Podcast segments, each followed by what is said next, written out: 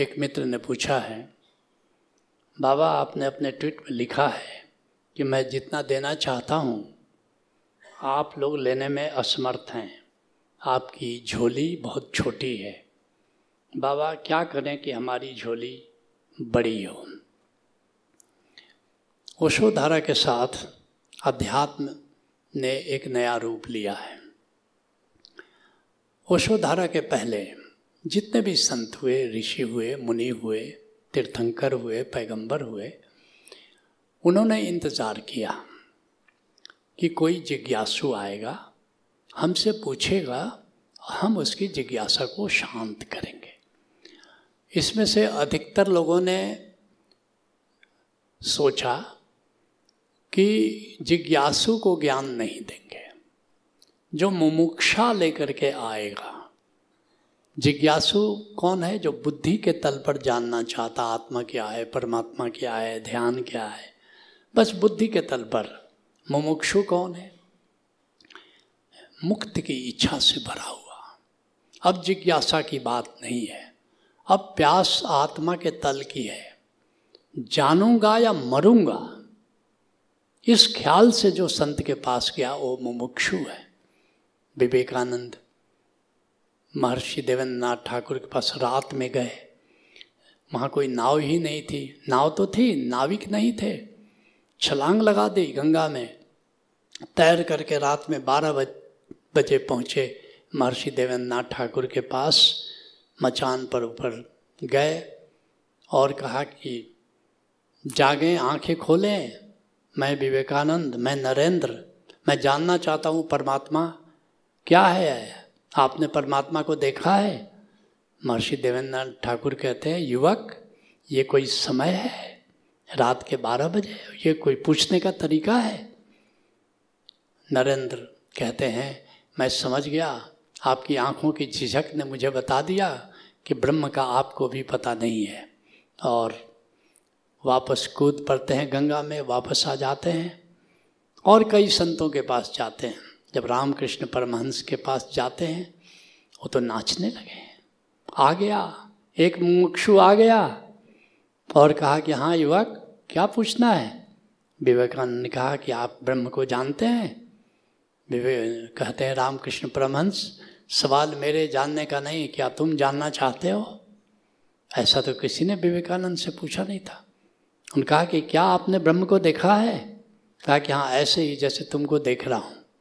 कहा कि क्या आपने ब्रह्म से कभी संवाद किया है? कहा, ऐसे ही जैसे तुमसे कर रहा हूँ। और फिर विवेकानंद की मुमुक्षा की यात्रा शुरू हो जाती है। तो ये पहले के संतों का तरीका था। स्वयं सूफी बाबा शाह कलंदर उन्नीस सौ बासठ में एनलाइटेंड हुए। लेकिन उन्नीस सौ बासठ के बाद इंतज़ार करते रहे कि कोई आए कोई आए तो उसको दें, कोई सुपात्र आए तो उसको दे। और एक भी सुपात्र नहीं मिला। अंत में 2013 में उन्होंने उनको लगा कि एक सुपात्र आया। उन्होंने हमको और जो भी सूफिज्म का ज्ञान होता है, इल्म होता है, सूफिज्म उसको इल्म कहते हैं तो उसको दिया। लेकिन मैं तो 1980 से जुड़ा था, और 2013 में उन्होंने शेयर किया। और कितनी बार गया? जब उन्नीस में जब मुझे ओंकार का ज्ञान हुआ, जब संबोधि की प्राप्त हुई तो मुझे उन पर बड़ा रोष आया। मैं उनके पास गया। मैंने कहा, मैं इतने सालों से आता था, लेकिन आपने मुझे जो मुद्दे की बात है, जो ओंकार की बात है, वो तो आपने बताई नहीं। उन्होंने कहा कि तुमने जो सवाल पूछे, आते थे, तुम सवाल अपने थे तुम्हारे, तुम पूछते थे और मैं बताता था। लेकिन तुमने कभी पूछा ही नहीं। कि मुद्दे की बात क्या है? जो मेरे लिए ठीक है, वो आप बता दो। अगर तुमने पूछा होता तो मैं सीधे कहता कि ओंकार। मेरी पीड़ा भी तो देखो कि मैं इंतज़ार करता रहा कि कब तुम सही सवाल पूछोगे, ताकि मैं सही उत्तर दे पाऊँ। मुझे भी लगा कि बात तो ठीक है। फिर मैंने सोचा कि क्या मैं भी पुराने संतों की तरह मुमुक्षु का इंतज़ार करूँ? या वो सही सवाल पूछने का इंतज़ार करूँ? नहीं।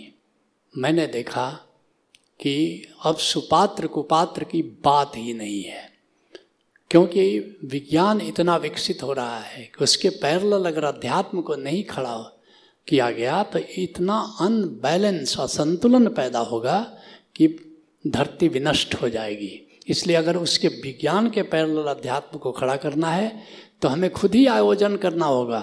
हमें मुमुक्षुओं का इंतज़ार नहीं करना होगा उनको मुमुक्षु बनाना होगा। और इसके लिए अट्ठाईस तल के कार्यक्रम आए। और 21 तल के प्रज्ञा कार्यक्रम आए। उनचास कार्यक्रम दिए ताकि हमारा ओषोधारा का हर सन्यासी पूर्ण ज्ञान को उपलब्ध हो जाए। मैं पूर्ण ज्ञान देना चाहता हूँ, लेकिन क्या होता है? अब प्रज्ञा कार्यक्रम इक्कीस हैं। अब कई लोग कहते हैं कि प्रज्ञा कार्यक्रमों से हमको मुक्त कर दीजिए। अब औषधि अपने खुद ही तय करना चाहते हैं। अब डॉक्टर को कह रहे हैं कि डॉक्टर साहब, आप हमको ये पाँच दवाई मत दीजिए, एक ही दवा दे दीजिए ना। डॉक्टर बेहतर जानता है। गौतम बुद्ध कह रहे हैं कि तुमको ध्यान और प्रज्ञा दोनों की ज़रूरत है, अगर ज्ञान प्राप्त करना है। अगर मोक्ष प्राप्त करना है तो निर्वाण प्राप्त करना है। तो तुमको ध्यान न प्रज्ञा, प्रज्ञ न ध्यानम, ध्यान न प्रज्ञ न निर्वाणम भवती, बुद्ध कह रहे लेकिन तुम कह रहे हो कि हम केवल ध्यान से ही मार्ग जो है, ये चौदह तल समाधि के हैं, या ध्यान का मार्ग है, भक्ति का मार्ग, बाकी चौदह है। तुम कह रहे हो कि नहीं, हम केवल ध्यान के मार्ग से ज्ञान प्राप्त करना चाहते हैं। तुम कहते हो कि हमको मुक्त कर दीजिए, मेरे को क्या लगता है, मैं मुक्त कर देता हूँ, तुम अप्लाई करते हो मैं कहता तो हाँ ठीक है, तुम्हारी मर्ज़ी है, तुम नहीं करो।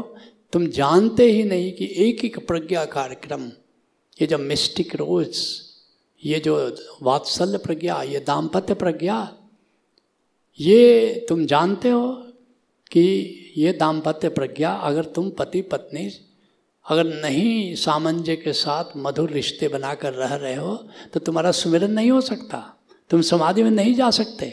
अगर ये वात्सल्य प्रज्ञा अगर बच्चों के साथ तुम्हारे संबंध ठीक नहीं है, तुम बच्चों के कारण इतना परेशान हो जाओगे कि तुम समाधि और सुमिरन नहीं कर पाओगे।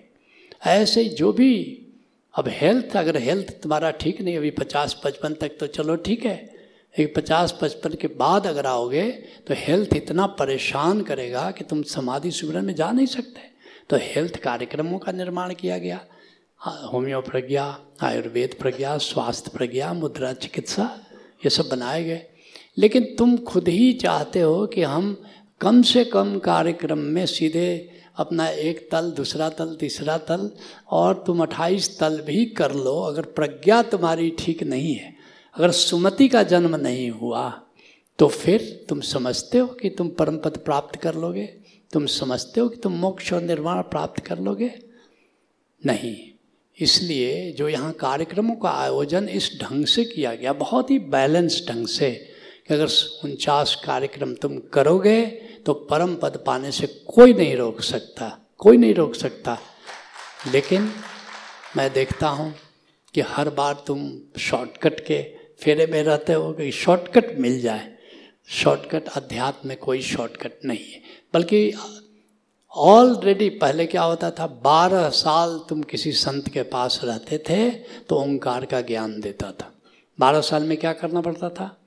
चौका बर्तन करना पड़ता था, जंगल में लकड़ी काट के लाना पड़ता था, भोजन बनाना पड़ता था। बारह साल गुरु देखता था, मेरे छंद पर आ गया, मेरे साथ लयबद्ध हो गया। तब कहता था, आओ, अब ओंकार की यात्रा शुरू करते हैं। यहाँ कितने दिन में हम देते हैं? छः दिन में। छः दिन में ओंकार तुमको हम भी कहें कि बारह साल जरा चौका बर्तन करो, आश्रम में सेवा करो तो तुम सब भग जाओगे, हमें पता है। तो इतना शॉर्टकट है, इतना शॉर्टकट है, भगवान बुद्ध को इतनी मुमुक्षा के बाद छः साल ज्ञान प्राप्त करने में लगा, संबोधि छः साल लगा था और भगवान महावीर को कितना लगा था? चौदह साल। नानक देव जी को कितना लगा था? चौबीस, पच्चीस साल की उम्र में उन्होंने ध्यान, साधना शुरू की। वैसे तो बचपन से ही चली, लेकिन इंटेंसिव जब वो नौकरी करने गए राय चौधरी के यहाँ, और 36 साल के उम्र में ज्ञान प्राप्त हुआ। ऐसे ऐसे अनूठे साधक, इनको इतना टाइम लगा, और ओशोधारा में देखो सब कुछ पका पकाया माल है। लेकिन उसमें भी अब शॉर्टकट तुम चाहते हो। हम इतना कुछ देना चाहते हैं, तुम इतनी छोटी सी झोली लेकर के आ जाते हो कि, अरे, मुझे टन भर का सामान देना है तुमको, तुम एक इतनी छोटी झोली लेकर के। इसीलिए मैंने ट्वीट किया कि अपनी झोली फैलाओ, तुम्हारी झोली बहुत छोटी है और हम देना बहुत कुछ चाहते हैं। तो मैं समझता हूँ कि अब तुम अपनी अगली बार आओगे तो तुम भी अपनी झोली बड़ी बड़ी लेकर के आया करोगे ताकि हम जो देना चाहते हैं, उसको तुम ग्रहण कर सको। सत्र को ही विराम देते हैं। हरिओम तत्सव